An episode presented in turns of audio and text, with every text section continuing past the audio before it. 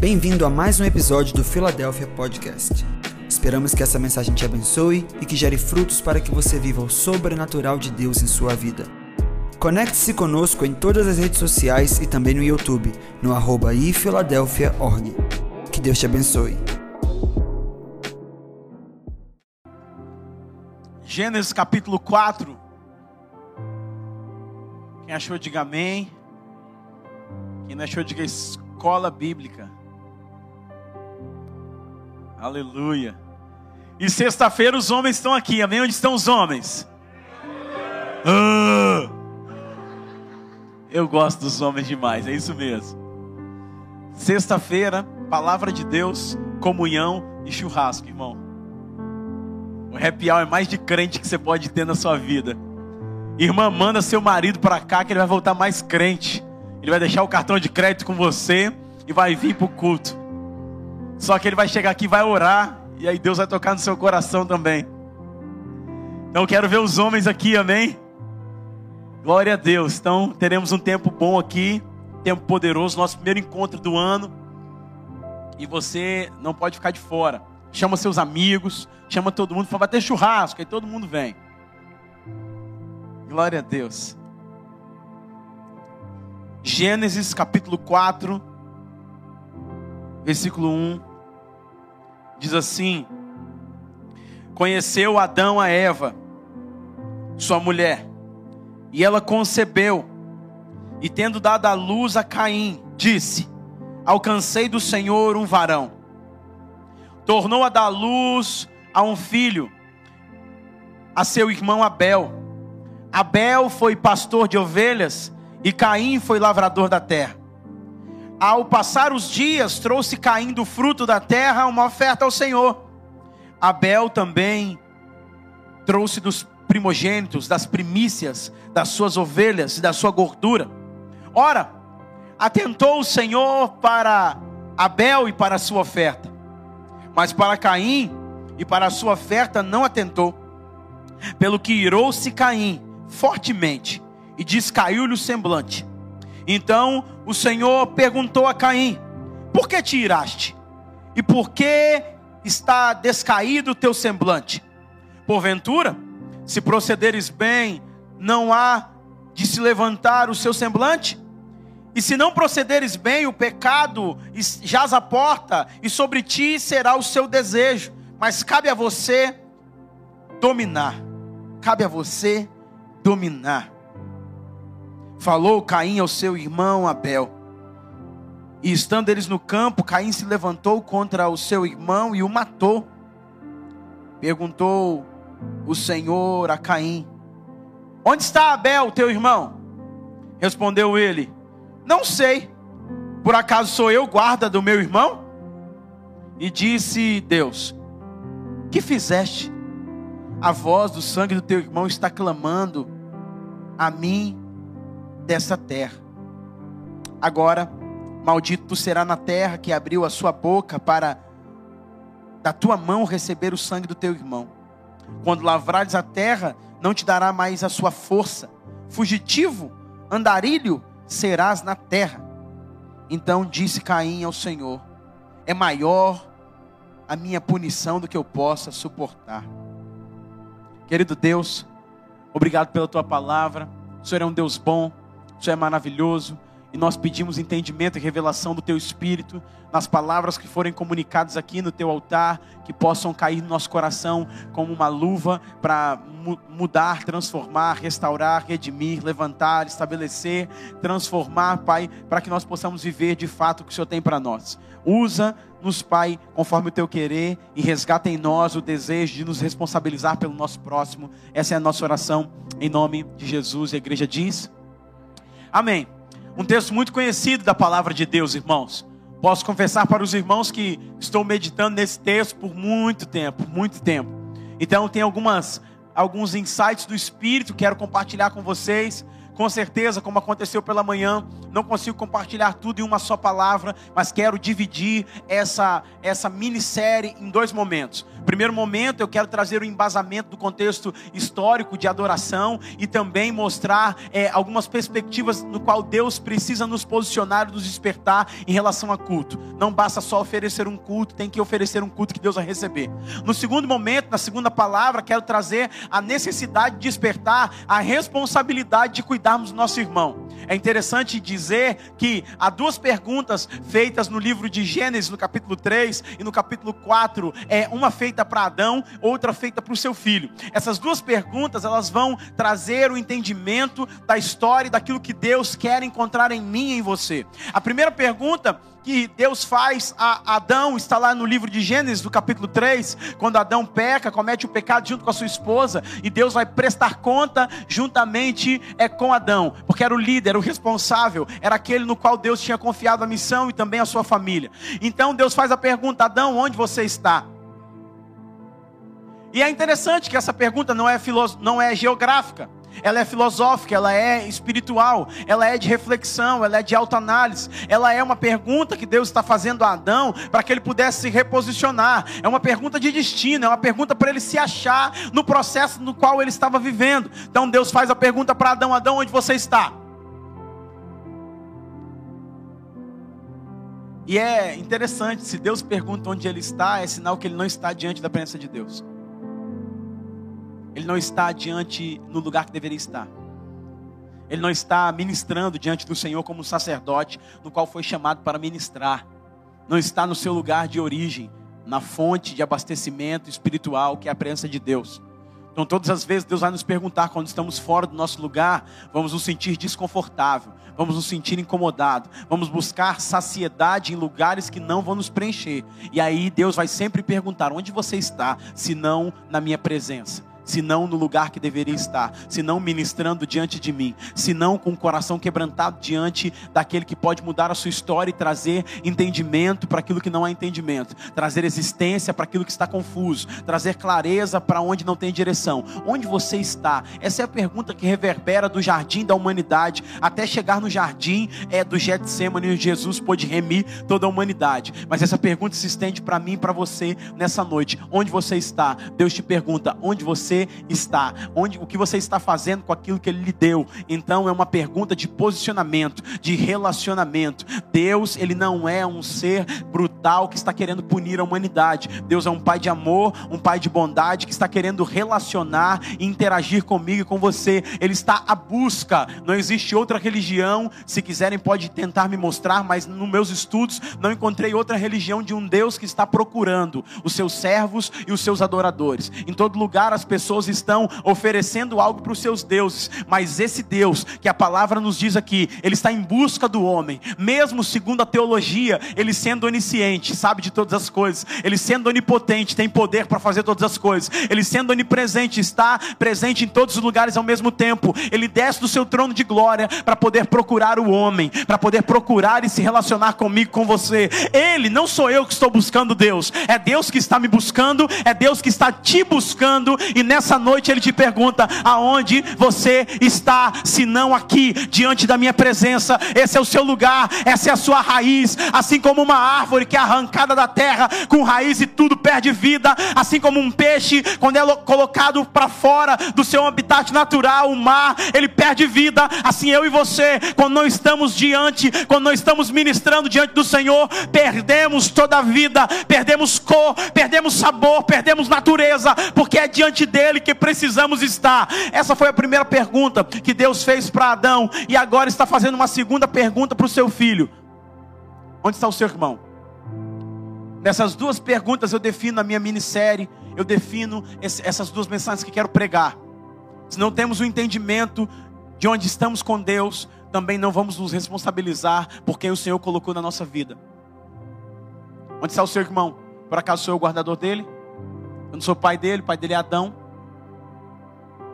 Mas Deus está dizendo que o nosso relacionamento como irmãos precisa desenvolver, precisa é, evoluir, precisa ter um nível de responsabilidade, precisa ter um nível de coração quebrantado. Então, se eu respondo a primeira pergunta, estou diante de Deus, lógico que a segunda também é: não sou guardador do meu irmão, não, não, eu preciso cuidar do meu irmão. Porque não existe espiritualidade que me abasteça diante de Deus e que não me leve para querer cuidar do meu próximo. É só uma introdução para a gente poder entrar nessa palavra. A Bíblia fala que Adão se deita, conhece. A palavra conhecer é intimidade. Conhece Eva na sua intimidade e gera um filho, Caim. Caim, vale a pena lembrar, nasceu primeiro é o quê? Hã? Nasceu primeiro é o quê? E é poderoso você entender uma coisa. Você entender uma coisa. De Gênesis a Apocalipse, Deus está falando sobre primícias. Primícia é um princípio poderoso é, que Deus estabeleceu e instituiu. Ele fala assim: o primogênito primeiro é minha primícia, é meu, me pertence. Ninguém bota a mão, é o meu. Isso é forte. Quem é filho primogênito? Levanta a mão. Isso é forte. Não tem jeito para você. Pode ficar com a mão levantada. Não tem jeito para você. Você pertence ao Senhor. É bíblico. Não estou falando que quem não é primogênito não pertence. Estou falando de uma palavra que a Bíblia liberou. Pode ficar com a mão levantada. Estou liberando uma palavra sobre a sua vida. Não estou falando que os outros não são. Estou falando que Deus marcou você como primogênito para estabelecer. Por mais que você queira ficar longe, você não consegue. Mas você queira ficar longe do altar, não, você pertence ao altar. Você vai rodar na vida, vai rodar, vai rodar e vai ter que parar no altar, seja pelo amor ou seja pela dor. Não importa. Deus falou: o primogênito me pertence. É o primeiro, é a primeira ovelha, é o primeiro fruto, é a primeira oferta, é a primeira colheita. O primeiro filho, o único filho que ele tinha, ele deu para ter outros filhos. É o primogênito. Então quero liberar uma palavra sobre a tua vida. Todo levantar do inimigo sobre você para te tirar da rota, para te tirar do propósito, para fazer com que você saia andando por caminhos, perambulando sem direção e sem destino. Eu quero quebrar essa palavra sobre você e quero declarar que você, como primogênito, vai servir no altar do Senhor, será um sacerdote, uma mulher, um homem de Deus, um profeta para essa geração, e todo intento do diabo está sendo quebrado nessa noite, em nome de Jesus sobre a tua vida. Você pertence ao Senhor.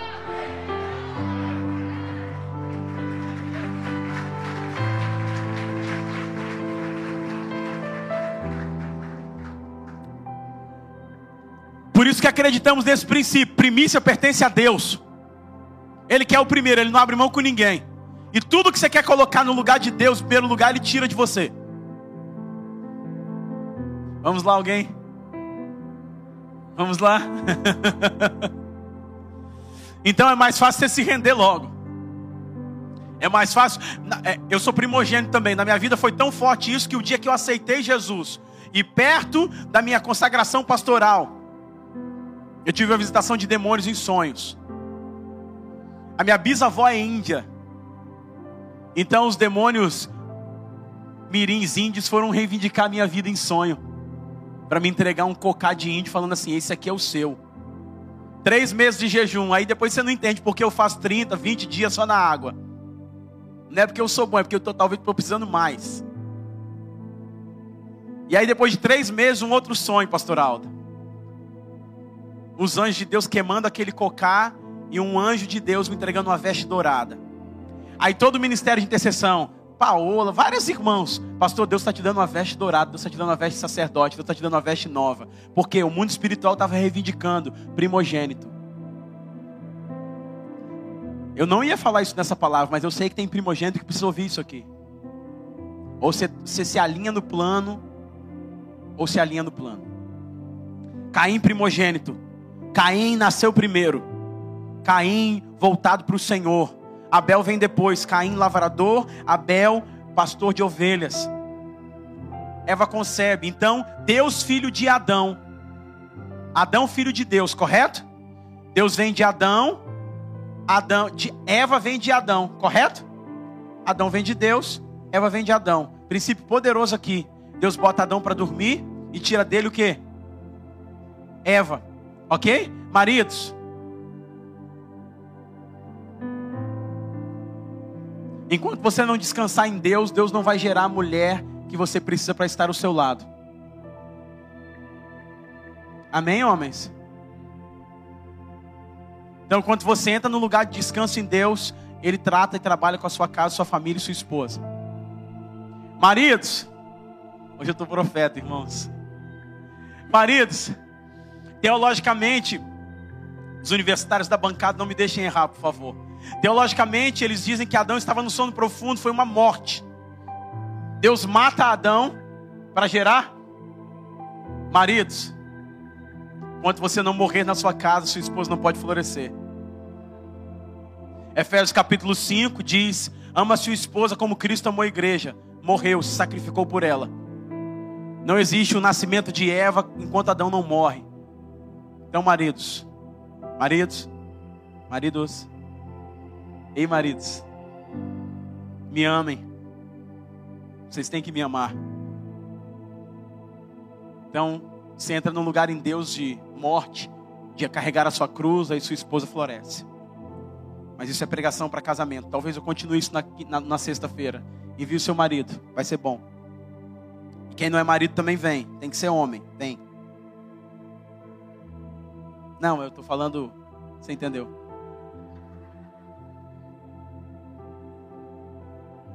Não entendi o que você ficou rindo.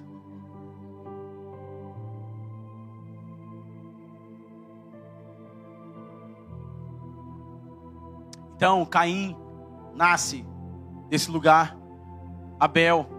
E aí é interessante, gente, nós entendermos, porque quando você pega aquele livro, Somos Todos Sacerdotes, São Murilo gosta, ele vai traçar é, sobre a era sacerdotal, como Deus foi desenvolvendo a, a relação com o homem.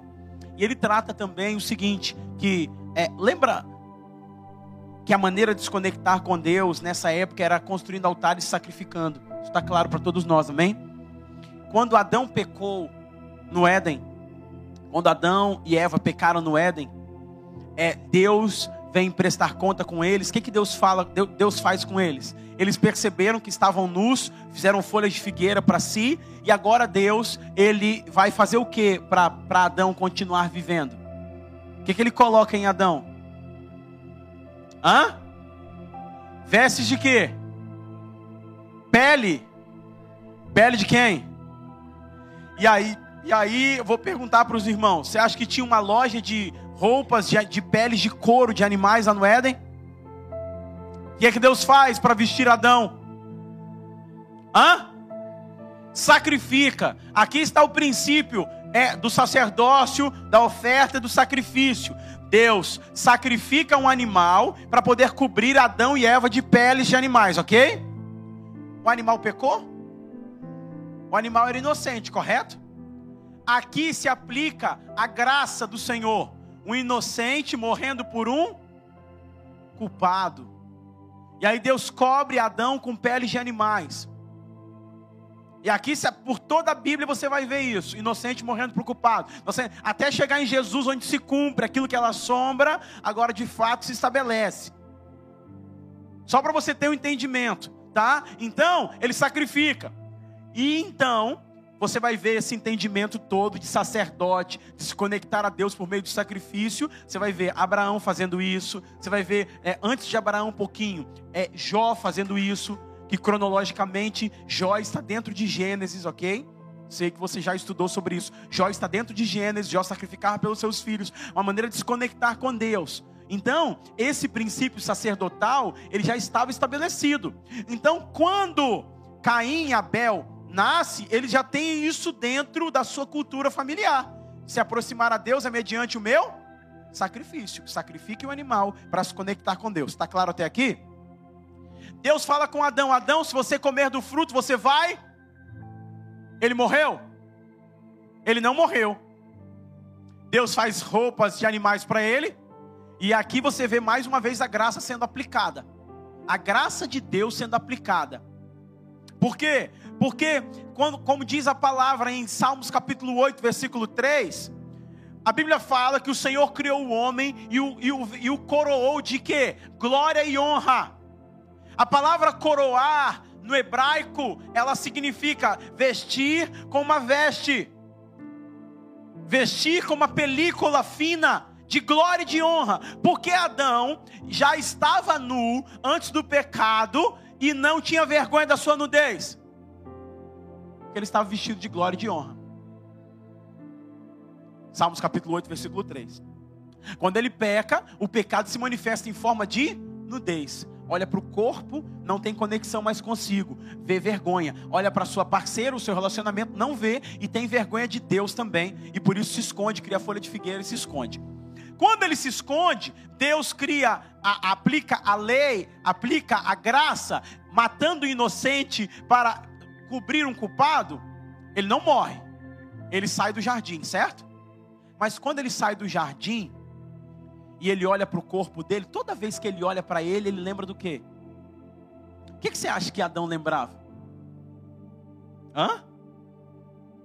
Você acha que ele lembrava do pecado? Quem acha que lembrava do pecado? Levanta a mão. Quem acha que não lembrava do pecado? Levanta a mão. Quem não acha nada, que está aqui só esperando a hora passar para ir embora? Adão, irmãos, nós temos que ter uma visão melhor de Deus. Deus não mata Adão e Eva. Eles têm a morte espiritual, tem consequências sobre, né? Tem os efeitos do pecado do mundo, nós sabemos disso. Mas toda vez que Adão está andando fora do jardim e ele olha para o corpo dele, ele vê o pecado, ele vê o corpo dele nu, o que, é que ele vê? Ele vê a roupa. E a roupa dele reflete o quê? Vamos lá comigo, irmãos. Vamos lá, por favor. O sacrifício reflete o que? A graça, a bondade, o recomeço, a oportunidade. Ele olha para ele, ele vê, eu estou coberto porque alguém morreu por mim. Não sei se está fazendo lembrar alguma coisa, não sei se está muito conectado. Ele olha e fala: Alguém me deu uma chance, Leandro, para poder continuar. Eu não morri, eu estou vivo. Alguém me deu uma chance, isso é graça para recomeçar, para viver, para amar, para ser um marido melhor, para ser um pai melhor, para ser um servo melhor, para ser um filho melhor. Eu estou coberto. Eu não estou mais na nudez do pecado, na vergonha, não, não. Alguém me cobriu, alguém me cobriu, alguém morreu para que eu pudesse estar coberto. Ele vê graça, ele vê recomeço, ele vê amor, ele vê oportunidade para recomeçar. A manifestação da graça de Deus já estava ali em Gênesis. Eu posso recomeçar, porque tem um Deus que me cobriu da minha vergonha posso recomeçar porque é um Deus que me curou das minhas feridas. Eu posso recomeçar porque Ele me deu mais uma chance. Eu posso recomeçar porque Ele não descartou e nem desistiu de mim mesmo diante do meu erro, Ele criou um plano para me cobrir, e para me perdoar, e para me restaurar, e para me reposicionar, para me dar mais uma chance, para que eu pudesse continuar. Então eu quero ser um pai melhor, um marido melhor. Então Adão sai desse lugar, do jardim, e ele sai, e agora Deus cria um plano, só se conecta a mim quem sacrifica. Sacrifica. E aí eles têm filhos, filhos, Caim e Abel. Caim. E agora Deus dá um reinício, então Deus dá oportunidade ao homem novamente. Caim e Abel representam a nova oportunidade que Deus deu para Adão e Eva para recomeçar. Qual foi a missão que Deus deu para Adão no Éden? Hã? Cuidar da terra, muito bom. Ponto para você, varão cuidar da terra, cultivar a terra, ok? Cultive a terra e governe a terra.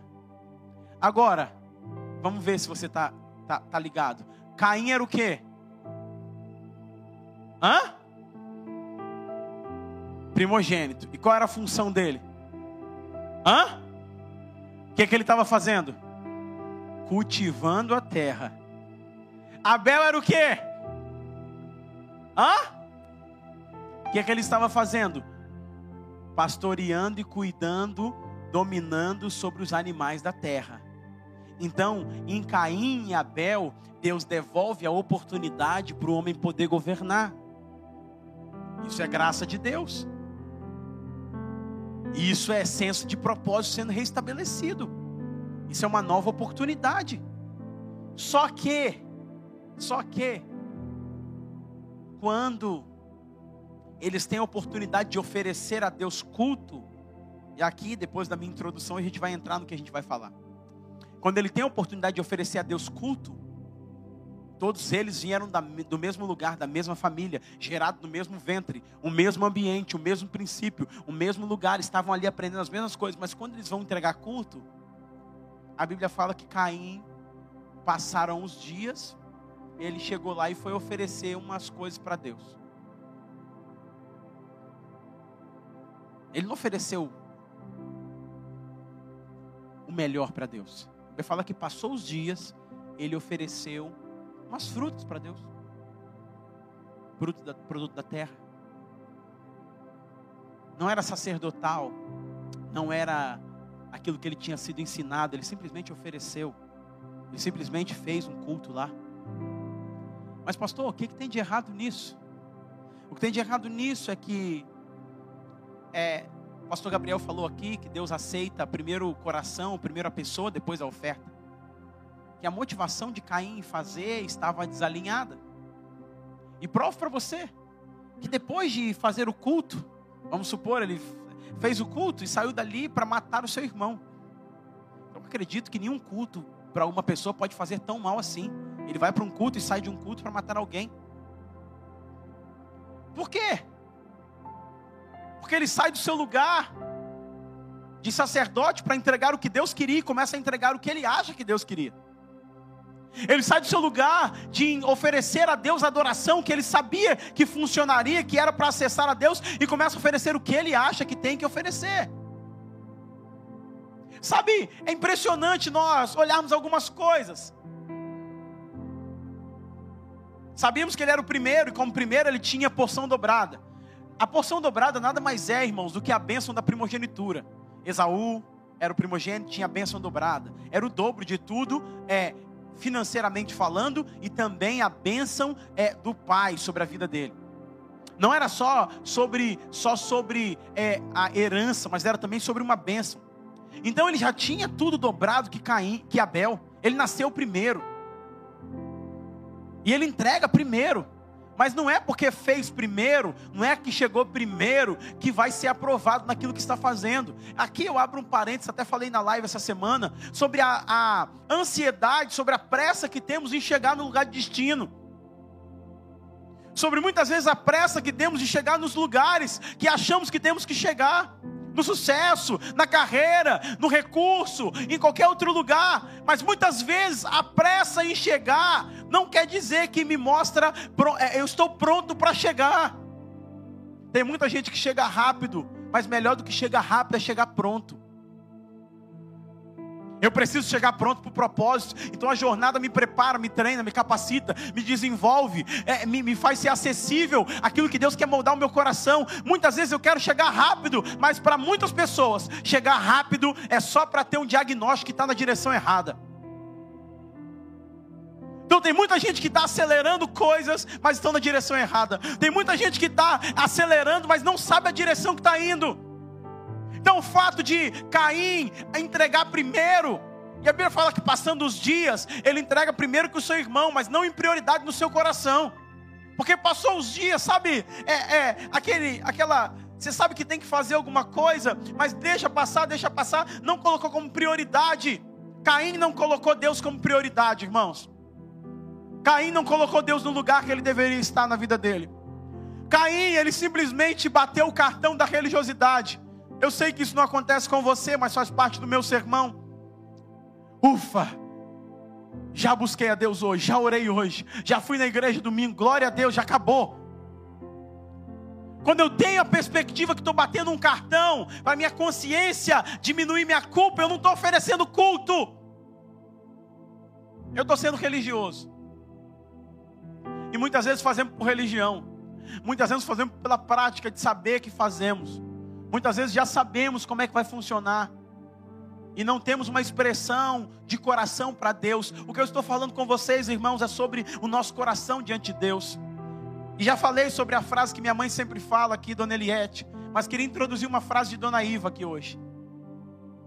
Minha avó. O coração dos outros é terra que ninguém pisa.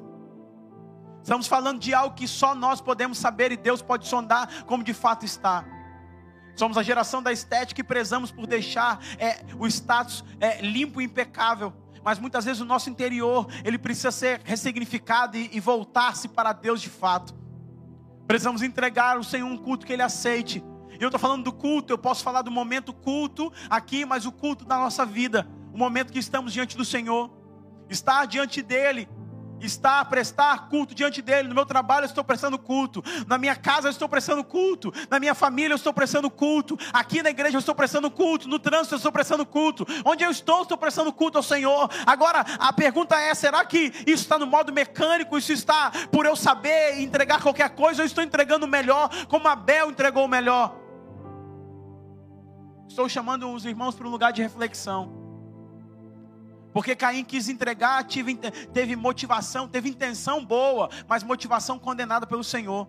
Muitas vezes o que fazemos é até certo, é até justo, é até legal, mas muitas vezes somos corrompidos da motivação do nosso coração. Aparentamos, mas não não está partindo do coração e aí começa a ficar mecanizado. Então Deus está nos chamando para esse lugar de reflexão hoje porque podemos entrar em vários lugares, várias reuniões. Agora falando da reunião culto, podemos entrar aqui no culto todos os domingos do ano 2023 e não termos a vida mudada. Por quê? Porque com a era da tecnologia, nós somos é, é, expert em estar no lugar, mas estar offline dele mesmo. Quantas vezes eu ouvi da minha esposa, hoje tem melhorado isso, eu falar, amor, você está aqui mesmo. Quantas vezes estamos em ambientes, mas perdemos a capacidade de nos conectar com o ambiente no qual estamos sendo cercados. E te provo isso biblicamente. Lembra de Ana? Ana subia todo ano para Siló, o lugar da adoração, o lugar da, da bênção, o lugar onde Deus falava, se manifestava. Ana subia todo ano para adorar. Não tinha necessidade alguma, porque o seu marido lhe dava uma porção dobrada mas tinha um anseio no coração dela, tinha algo que faltava, tinha uma, uma inquietação, tinha um, uma, uma ferida, tinha uma ansiedade, tinha um anseio, que todas as vezes que ela ia para o lugar de oração, quem que aparecia em cena? Penina. Penina passava com um menino com nariz correndo de meleca, chupando uma chupeta, falando: Olha aqui, ó, para Ana ver. E aí toda vez que o menino passava, ela falava: Eu tenho, você não tem. Faz careta para ela. Vem fazer a careta. E aí Ana, no lugar de adoração, no lugar que Deus podia resolver tudo, no lugar que podia Deus tocar, no lugar que Deus podia transformar, no lugar, estou falando do contexto do Antigo Testamento, né? Deus está muito preso aos lugares, porque a teologia da época é assim. O templo é sagrado. Então, no lugar do templo onde Deus tocava, onde Deus transformava, quando subia para adorar, Penina falava: Eu tenho um filho, você não tem. Eu sou abençoado, você não é. Isso roubava a penina do lugar de adoração, roubava a penina do lugar de culto, roubava a penina do lugar de entrega, roubava a penina do lugar de devoção. Ela ia para lá, entregava o culto dela, sim ou não? Sim, entregava. Fazia o ritual todinho, sacrificava, entregava a oferta, mas voltava para casa como? Angustiada, triste. Voltava para casa pior do que entrou. Quando o culto faz mal, quando eu não venho entregar o que Deus pediu. Quando que o culto faz mal? Quando eu vou lá entregar e entrego qualquer coisa, não boto como prioridade e saio dali revoltado e mato meu irmão. Vocês estão comigo, gente? Amém ou não amém? Quando o culto faz mal, quando eu venho para cá, levanto a mão, não sou transformado e trato minha esposa pior do que trato as pessoas na rua. Quando que o culto faz mal? Quando eu tenho energia para todo mundo, mas não tenho energia para minha casa. Quando que o culto faz mal? Quando levantar das minhas mãos aqui, não faz o estender das minhas mãos no meu trabalho, para aquele que precisa, para aquele que tem, precisa de ajuda. Quando que o culto faz mal?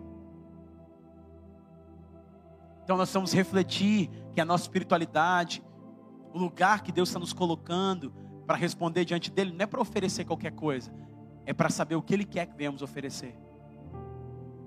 E não é para vir para receber, Preciso de uma bênção, não vou desistir sem ela, não vou sair daqui, só saio quando o Senhor me tocar. Não pega essa música achando que foi uma coisa legal, que não foi.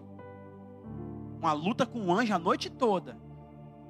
Eu não sei você. O anjo lutou. Aí quando o anjo toca na coxa dele, ele sai de lá mancando. Imagina. E aí, Jacó, o que aconteceu? Rapaz, o que aconteceu? Não, o anjo me tocou. Deus deu uma, deu uma bênção. Rapaz, bênção mancando desse jeito? Que Deus é esse? Porque não é sobre o que eu preciso receber, é sobre o que eu preciso entregar. Está entendendo, irmãos? Então, Caim está querendo entregar para cumprir tabela. E aí, imediatamente, ele vê que Abel entregou de motivação, entregou primícia. entregou o melhor, entregou o que estava no coração de Deus para aquilo, entregou, sabia, entregou, adorou. Os dois fizeram culto. Um fez culto aqui, fez um monte de pitaia, deu para Deus. Que hoje é pitaia, né? A fruta hoje. Minha geração comia carambola com sal e cajá com sal do vizinho. Falei, Daniel, meu filho, Daniel, sabe o que é carambola? Ele não, pô, vou comprar uma carambola. Só que não vende carambola. As carambolas estavam todas nos pés dos vizinhos da região. E eles sempre ofertavam isso, pelo menos eu entendia quando eu era criança assim, né? Tá ali, tá disponível da comunidade, pegava e comia. Mas já me, me converti, né, irmãos? Glória a Deus por isso. Cajá com sal, né? Mas, é, a, a, a, Caim entregou umas frutas lá, uns, uns verduras, sei lá, para Deus. E Deus não aceita. Quando Deus não aceita, o que, que ele faz? Gênesis 4, versículo 7. Ficou irado, se irritou, descaiu o semblante. Foi isso? Bota aí para mim, por favor, querido. Amado de Deus, abençoado do Senhor Jesus. Vou falar de novo para você. Gênesis 4, 7. Lindão.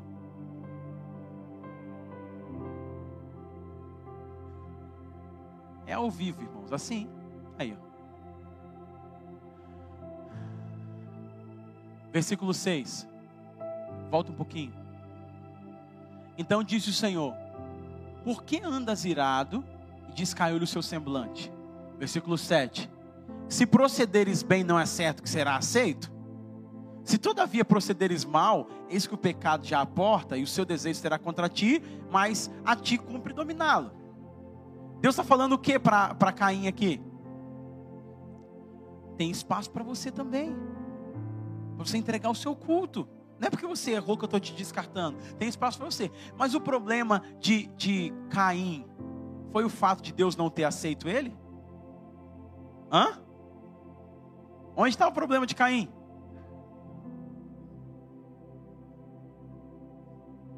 Não.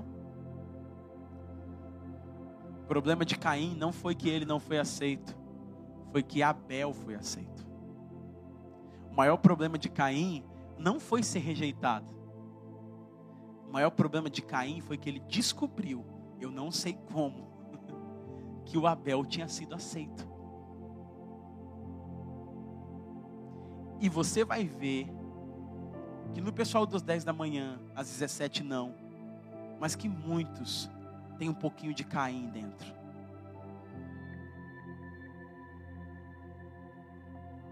Eu queria muito que você tivesse de máscara agora para não ver, sabe? Do jeito que você está me olhando. O problema dele não era entregar um culto que Deus rejeitava, é saber que o irmão dele entregou um culto no qual ele foi aceito e ele não. Só, só volta.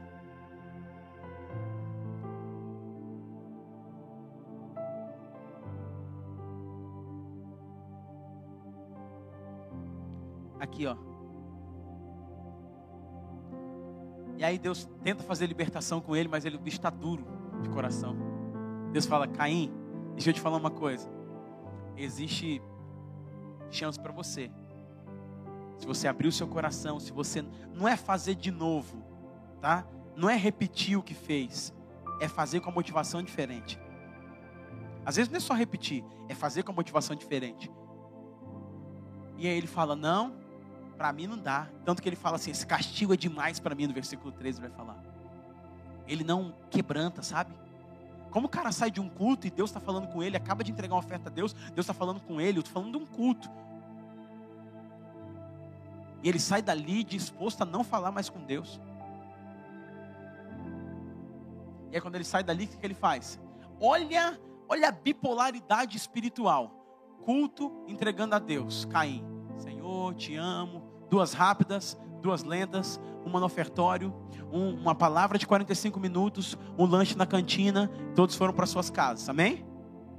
Caim saiu do culto, encontrou o irmão dele. Ei, tudo bem? Vem cá, irmão. Vem cá, irmão. Já está com medo, né? E aí trouxe o irmão dele. E aí, tudo bem, né? Tudo jóia, né? Foi pro culto, né? Mas ele não andava assim, não, ele estava tranquilo. Abel. Aí eu também saí do culto, irmão. Que benção, né? Vamos ali no campo? Vamos. Aí vai falar que ele se levanta contra ele e mata. Vou, vou te matar ali rapidinho e volto. Explica para mim. Explica para mim o efeito de estar diante de e sair de lá e matar o irmão. Pode sentar, pastor. Obrigado.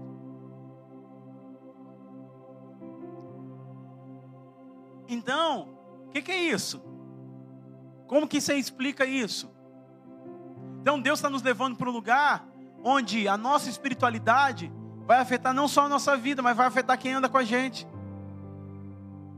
Mas isso se eu não quiser entregar o que eu quero, a perspectiva de culto ela muda. Quando eu sei o que o Senhor quer, o que, que o Senhor quer, Senhor? É desde quando eu saio de casa até quando eu vou embora. O que, que o Senhor quer que eu entregue? E agora eu estou falando do culto cerimônia, do culto momento aqui, tá? O que, que o Senhor quer que eu entregue, Senhor? O que, Senhor quer que eu faça? Como Senhor quer que eu adore? Tem gente que tem mais expressão diante de um jogo de futebol do que no momento de adoração na igreja.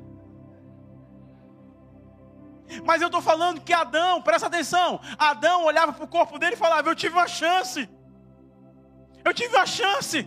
Ele ia me matar, mas não me matou. Eu estou andando aqui com a roupa que alguém morreu por mim para me cobrir. Então eu tenho uma resposta de adoração em relação a isso. Eu tenho uma vivência. Eu quero responder. Era para estar tá morto. Eu estava morto. Ele me ressuscitou. Alguma coisa mudou dentro de mim. Eu quero entregar o que Ele quer. Não é sobre o clube do me dá, me dá. Eu preciso de uma bênção. Não, não, Senhor. O que, é que o Senhor quer hoje? O que, é que o Senhor quer entregar? O que, é que o Senhor quer oferecer? Eu vou oferecer o que o Senhor quer, Senhor. Mas é um discurso que nós levantamos e levamos. Mas eu, eu, eu lembro muito de Lázaro. Lembra de Lázaro? Lázaro estava morto quantos dias? Quatro. Jesus aparece lá, ressuscita o Lázaro.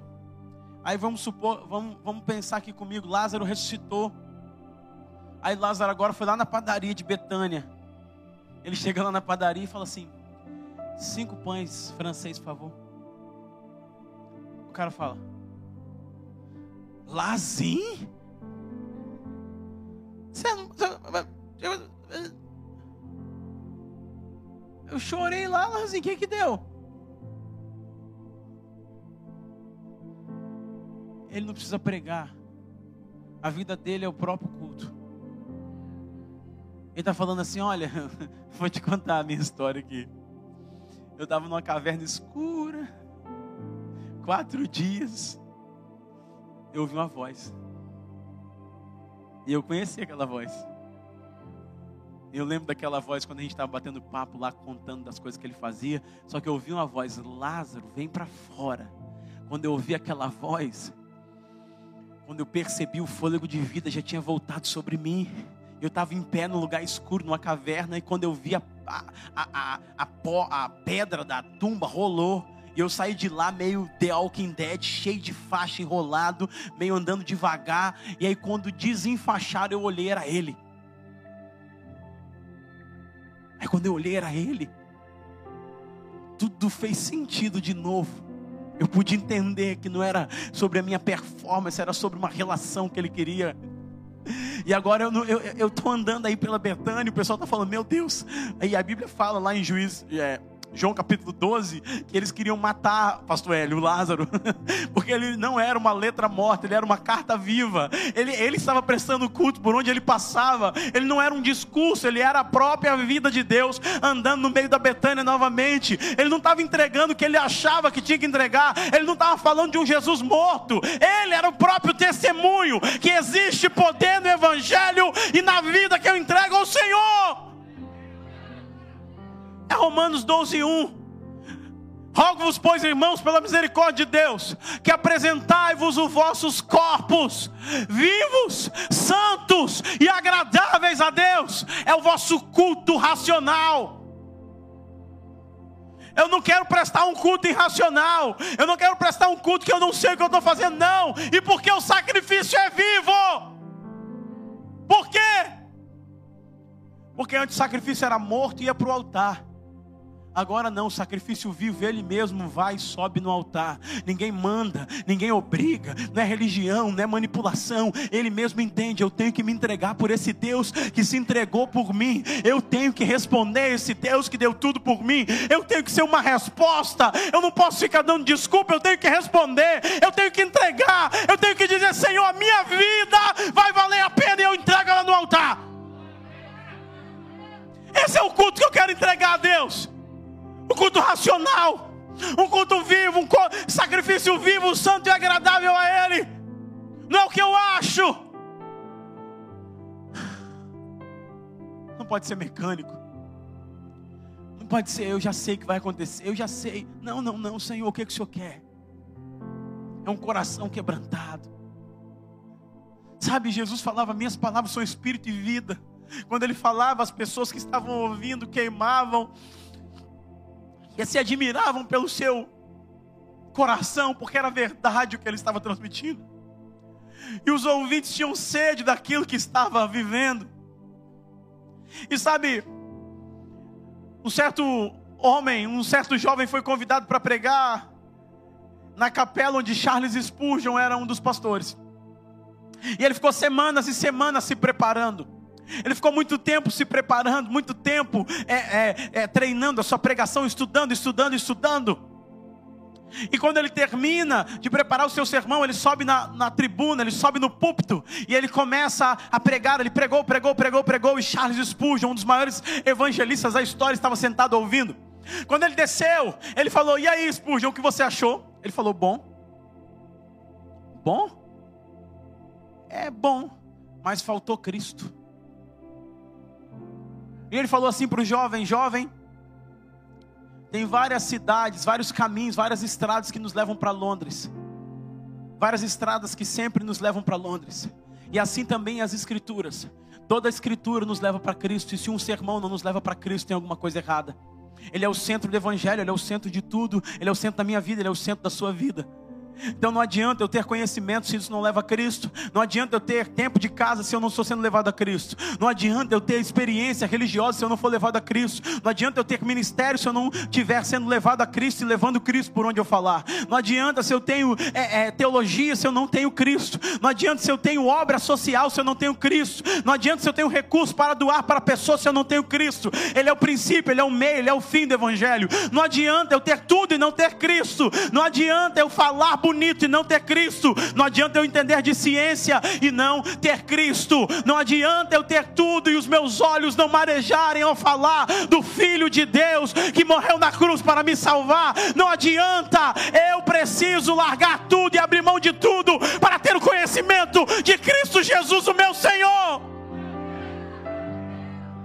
Ele precisa ser o suficiente para mim. Não é Cristo e a cura, não é Cristo e restauração, não é Cristo e família, não é Cristo, é Cristo. Ele precisa ser suficiente. Ele precisa ser tudo. Ele precisa ser o meu culto diário. Por isso que eu não acredito que primeiro amor é só o primeiro estágio da vida cristã. Primeiro amor não é o primeiro estágio da vida cristã é o único estágio da vida cristã. Então, por isso que eu não acredito que temos que é, nos conformar que o amor de muitos se esfriaria nos últimos dias. Deus falou o amor de muitos, não falou o seu amor. Deus falou o amor de muitos, não falou o seu amor. Não fale para o irmão que está do seu lado. Deus falou o amor de muitos, mas não o seu. Você precisa estar aceso, você precisa estar apaixonado, você precisa estar amando Jesus a cada dia mais. Não se conforme em amar menos Jesus amanhã do que você ama hoje. Não se conforme em andar na caminhada e perder o amor por Jesus de vista. Eu não sei você, mas eu faço 15 anos de casado esse ano e eu amo mais a minha esposa hoje do que quando comecei. Hoje só com um olhar eu consigo me conectar com ela. Hoje só com uma palavra ela já entende o que eu estou falando. Só com um sorriso a gente pode lembrar de inúmeras piadas e situações que vivemos por quê? Porque o amor em Deus, o amor ágape, ele não diminui com o tempo, ele cresce com o tempo. Põe um selo sobre o meu coração e as muitas águas não podem apagar nem afogar esse amor. Ele é o meu culto. Se tiver canção, eu canto. Se não tiver, eu vou cantar do mesmo jeito. Se tiver dinheiro, eu canto. E se não tiver, eu vou cantar do mesmo jeito. Se tiver qualquer coisa, eu vou cantar. Mas se não tiver, eu vou cantar a Ele a glória, a honra, o louvor e o domínio pelos séculos dos séculos. Eu não quero ser como Caim. Eu não quero ser como Caim, eu quero olhar para o Senhor e falar: Senhor, eu quero entregar minhas primícias, eu quero entregar o meu melhor. Precisamos ressignificar, irmãos, a nossa ideia de culto. Precisamos entender que a nossa vida é um culto. E que tipo de culto estamos entregando ao Senhor. Quando ele é reprovado, Deus dá para ele a oportunidade de recomeço, de reestabilizar, de voltar para o lugar. Deus faz perguntas estratégicas para dizer para ele: Ei, você está fora. Não é sobre uma religião, é sobre uma jornada de conhecimento. Isso disse o profeta: vamos conhecer e prosseguir e conhecer o Senhor. Isso disse Jeremias. Se você tem que se vangloriar de algo, não na sua força nem na sua sabedoria, mas em conhecer o seu Deus, o seu Senhor. O apóstolo Paulo diz: Eu reputo tudo como esterco, a ponto de conhecer o Senhor mais e mais na minha jornada. Que culto estamos oferecendo a Ele? Hoje Deus está querendo colher os frutos da nossa vida. Porque um fruto que não transforma como eu trato as pessoas não é um culto. Um culto que não muda a minha maneira de amar os outros não é um culto. Um culto que eu entrego e saio e não for transformado não é um culto. Eu quero dizer uma coisa. Todas as vezes que Deus se encontrou com um homem de Deus, ele teve que entregar algo. Jacó saiu mancando. Mas toda vez que ele puxava a perna, Cecília, ele lembrava: eu fui tocado e minha vida não é mais a mesma. Ele tinha uma marca profunda e toda vez que ele dava um passo, ele lembrava: eu fui tocado e agora não sou Jacó, eu sou Israel. Toda vez que ele andava, ele lembrava que o Senhor tocou de maneira profunda. Uma luta de uma noite toda, ele permaneceu diante do Senhor, mas agora ele andava diferente. O que quer dizer? O andar com Deus, o prestar culto a Deus, vai mudar até a sua maneira de andar. Quanto mais de falar, quanto mais de amar as pessoas, você não vai ser mais o mesmo depois que você decidir entregar a sua vida como culto.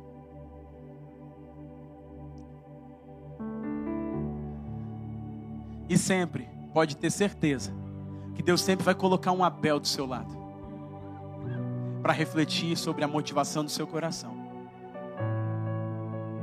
Porque enquanto ele estava sozinho, talvez ele não tinha consciência do quanto ele não estava sendo aceito.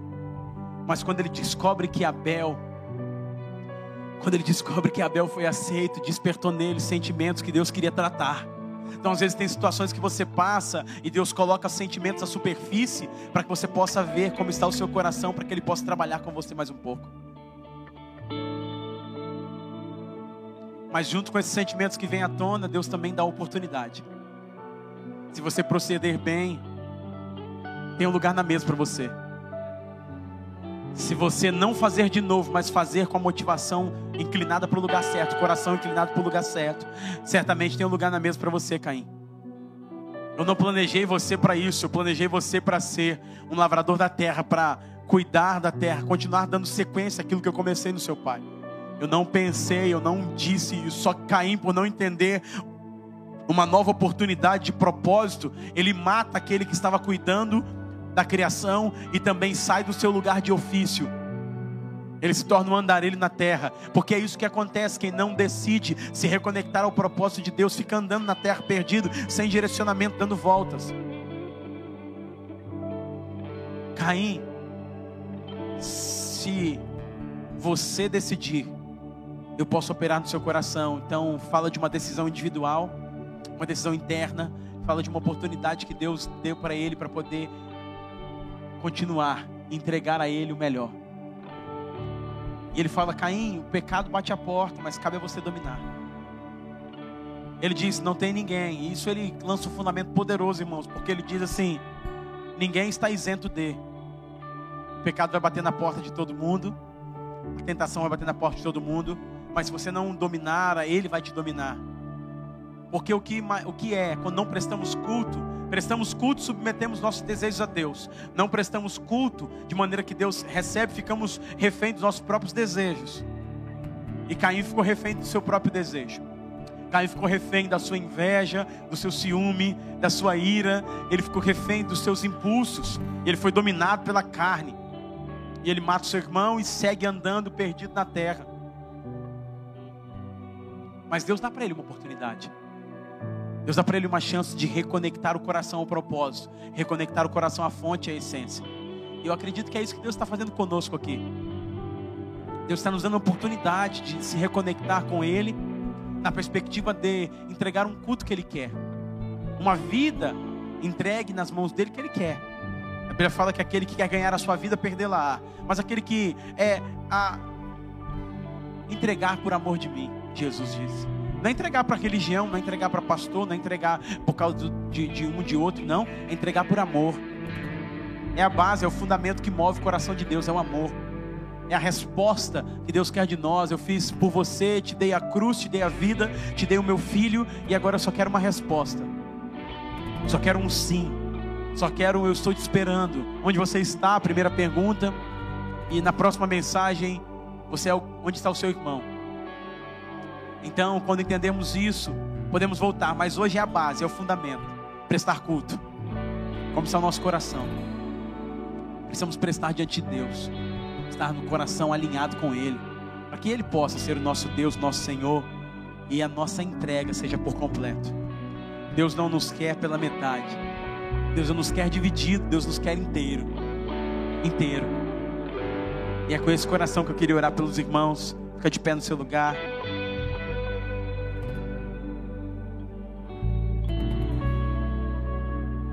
Entrega a Ele. Entrega a Ele a sua adoração. Entrega a Ele a sua adoração agora. Esquece quem está do seu lado. Não podemos sair daqui como Caim. Que sair daqui como Abel. Fale com Ele. Os próximos minutos, entregue a Ele o seu melhor. Entregue a Ele o seu coração. Coloque a sua expressão diante dele agora. Isso. Talvez tem pessoas que têm que voltar ao seu lugar aqui de origem, voltar ao seu lugar de propósito. Então nós vamos adorar o Senhor e depois nós vamos orar. E você tem a oportunidade de fazer isso com o Senhor.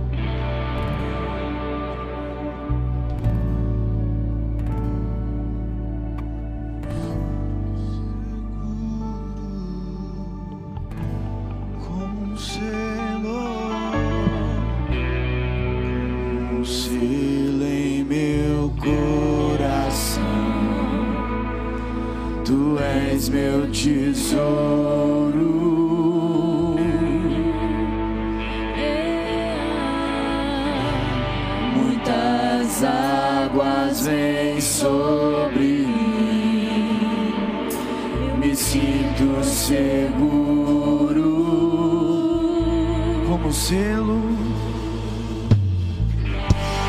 como um selo.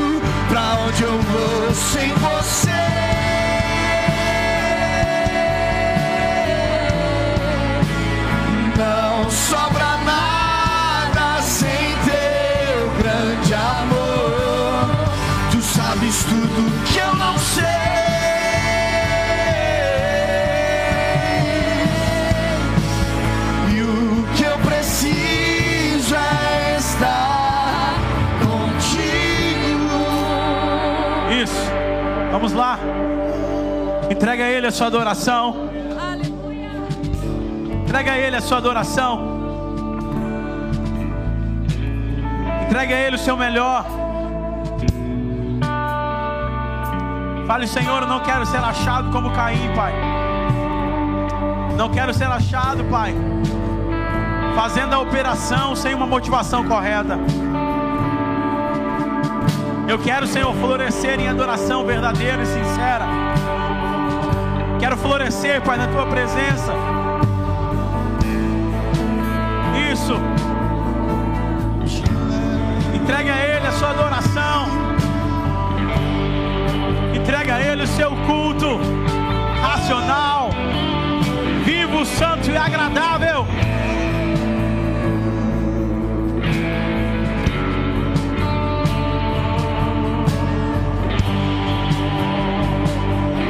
Deus está chamando pessoas para voltar para esse lugar nessa noite.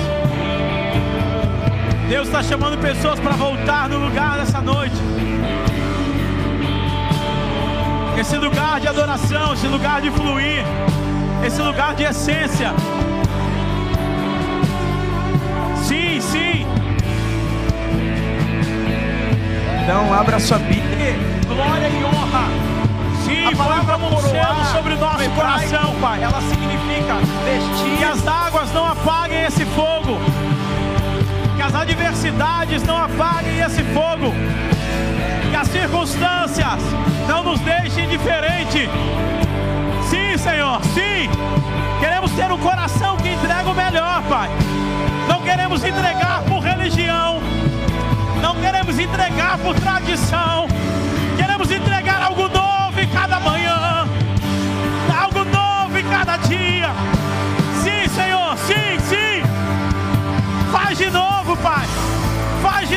Como fez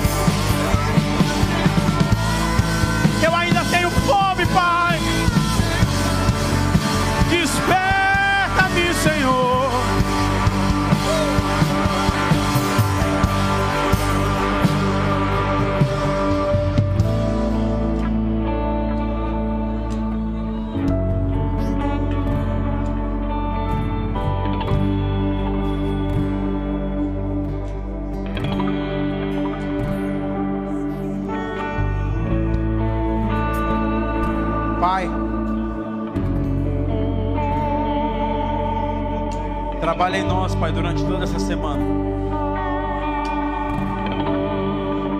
Trabalha em nós e toda essa semana, Pai. Que a nossa expressão, o nosso semblante não esteja caído, mas o nosso semblante esteja, Pai, vibrando ao ver a Tua presença.